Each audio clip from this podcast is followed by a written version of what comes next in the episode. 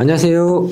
안녕하세요. 네. 반갑습니다. 네. 네, 남성전모모아의 김성찬 실장입니다. 저는 보험 유튜버 보험신이라고 합니다. 네, 오늘 저희 윤장호 원장님 대신 저희가 이제 다른 어, 우리 환자분들한테 정말 정보를 전달해드리고자 저희가 보험신을 멀리서 저희가 모셨습니다. 다시 한번 네, 소개 한번 반갑습니다. 부탁드리겠습니다. 네, 안녕하세요. 저는 보험 유튜버 보험신이라고 하고요. 네. 자, 보험에서 근무한 지 15년 되었고요. 네. 어, 유튜브 검색창에 보험신 검색하시면 제 채널에 나옵니다. 네네. 네, 오늘 이렇게 남성중공모아 채널에 나와서 네네. 이렇게 보상 관련해서 네. 같이 촬영할 수 있어서 굉장히 기쁘게 생각하고 있습니다. 아, 네. 자, 저희가 비뇨기과 쪽의 진료는 굉장히 항목이 많이 있습니다. 어, 많이 있습니다. 네. 많이 있는데 첫 번째 뭐 발기부전, 그 다음에 남성 성형이라고 해서 음. 확대 수술, 그 다음에 네. 우리가 체형이라고 해서 뭐 복부 지방 흡입, 그 다음에 여성용 유방증 요런 네. 게 있고, 그 다음에 이제 어, 배뇨 장애, 네. 예, 소변에 대한 배뇨 장애, 그 다음에 성병,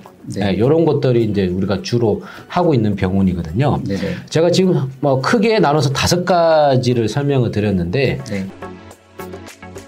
첫 번째 우리가 발기부전. 음, 이 발기부전은 우리 비뇨기과 의사 선생님이 늘 얘기하는데 이것도 질병이다. 네. 하지만 나라에서 이 아직까지 질병으로 칭하지 않는 발기부전 증상이라고 하거든요. 네. 근데 정말 사고로 인해서 네. 진단 발기부전 진단을 받으면 음. 이것도 보상을 받을 수 있다고 하는데 네네. 어, 정말 이게 받을 수 있는 질병인지 아니면 발기부전은 정말 실비는 못 받는지 네. 우선 좀 첫 번째 궁금합니다. 네. 일단 먼저 실비보험은요, 음.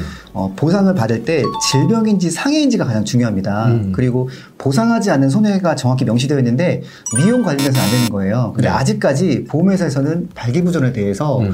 미용으로 보기 때문에 보상이 안 되는 것입니다. 어, 그러면 아까 말씀드린 사고가 네. 났을 때 네. 정말 일을 하다가 음, 정말 옥상에서 떨어져 가지고 네. 바닥으로 떨어졌어요. 아이고, 큰 사고가. 네. 네. 그래서 성기 쪽에 정말 이렇게 충격을 해서 발기 장애가 네. 왔거나 아니면은 우리가 하반신 이제 교통사고로 인해서 하반신 마비가 오게 되면 이 밑에는 거의 못 쓰잖아요. 네. 이제 그런 경우는 보상을 받을 수 있어요. 이런 경우에는 사실 상해 질병으로 가리면 사실 방금 말씀, 선생님 말씀하신 것처럼 이 떨어진 거는 사실 상해잖아요. 네, 상해. 이런 것을 좀 다툼을 통해서 좀 네. 받을 수 있다고 이제 봅니다. 아, 이제 그런 걸 받으려면 좀 상당히 까다롭겠죠. 좀 까다롭죠. 네, 저희 예, 원장님도- 분쟁, 분쟁이 네. 있어요. 사실 네. 이런 건들은. 저희 원장님도 그걸 받으려면 굉장히 까다롭다 하더라고요. 네, 맞습니다. 그다음 네. 두 번째 어, 정말 이게 역사가 오래됐어요. 남성 성형 네. 확대 수술이거든요. 네. 이것도 성형이라고 보는데 이 성형은 혹시 실비가 되나요? 뭐 당연한 질문이지만. 아, 네. 사실 뭐 성형과 미용을 좀 똑같이 보시면 되실 것 같아요. 네네. 예, 질병이냐 상해냐 네. 이게 핵심입니다. 네, 뭐 아직까지 저희가 하면서 남성 학대 수술하면서 실비가 되느냐 물어본 사람 한 명도 없었어요. 아, 네. 안 하지만- 된다고 당연히 알고 있는 것 같아요. 아마. 그래서 하지만 네. 한번 더 찍고 넘어간다는 네. 거. 어, 그다음에 세 번째는 우리가 성병. 우리가 이제 코로나 시절이다 보니까 요즘 네. 비뇨기과 성병 문의가 좀 많이 진료 들어옵니다. 이 성병 또한 어떤 어, 저희 원장님 진료를 보면 성병도 비급여 성병이 있고요. 네. 그다음에 질병 성병이 있거든요. 네.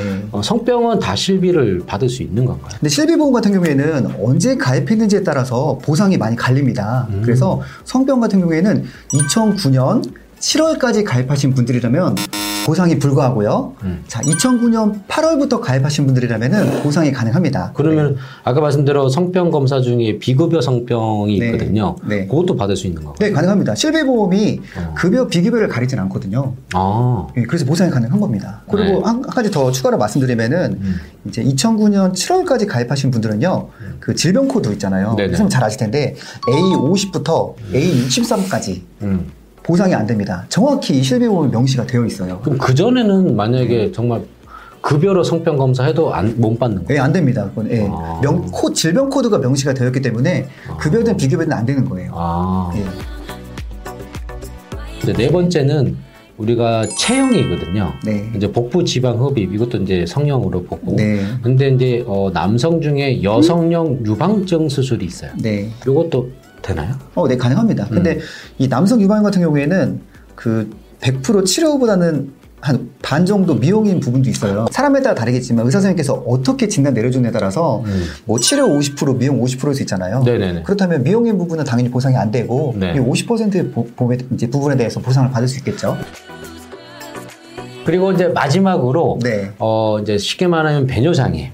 네. 네, 소변, 예, 이제 전립선 비대증, 전립선 염증, 예, 이렇게 칭하는데 네. 요거는 어떻게 실비에 대한 우리가 환급을 받을 수 있는 건가요?